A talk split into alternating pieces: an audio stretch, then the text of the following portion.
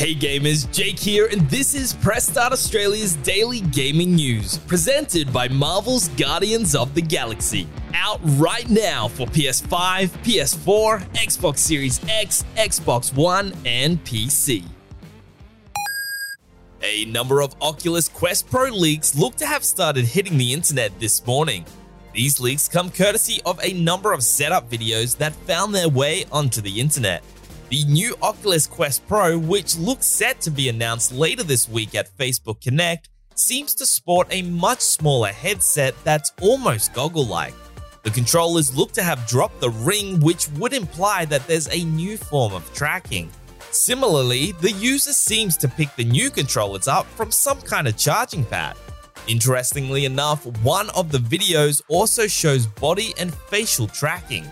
An earlier patent showed body tracking using a mirror, which would be a clever but efficient way to track the body without a much more complex tracking system, whilst inside out tracking would potentially provide facial movements. We'll obviously keep you up to date as we know more.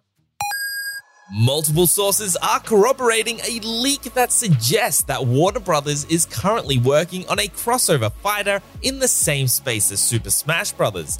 The post appeared on Reddit a few days ago and has been backed up by industry insider Jeff Grubb, among others. Although, whilst the original post said that the developer behind Mortal Kombat and Injustice were working on the game, this is not the case. As far as confirmed characters go, well, the leaks suggest that these are the fighters we might see Shaggy from Scooby Doo, Gandalf from Lord of the Rings, Tom and Jerry, Batman, Fred Flintstone, Mad Max, Harry Potter and Ron, although these might be removed due to rights, and Johnny Bravo. The first Halo Infinite campaign gameplay footage in well over a year has been shown off today, just a couple of months out from launch, and it definitely looks a lot better. It's very clear throughout the entire gameplay overview that the lighting and character models have all been improved significantly, and obviously the campaign incorporates the slick gunplay that we'd seen in the recent multiplayer preview.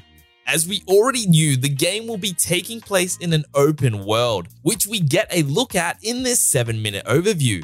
The footage showcases outposts which Master Chief will need to take over. There seems to be a number of these throughout the open world map. Our Marvel's Guardians of the Galaxy review went live overnight. We gave the game an 8.5 out of 10 and said, Marvel's Guardians of the Galaxy is pure blockbuster entertainment in much the same way as the MCU films.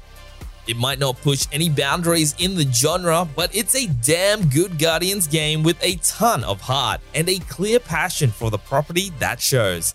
Eidos Montreal has clearly understood the strengths of its team and how they fit in with what fans love about the franchise to make the right calls.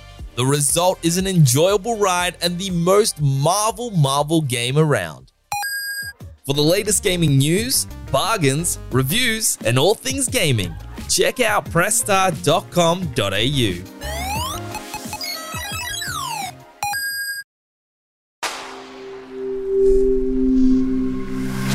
Spoken Layer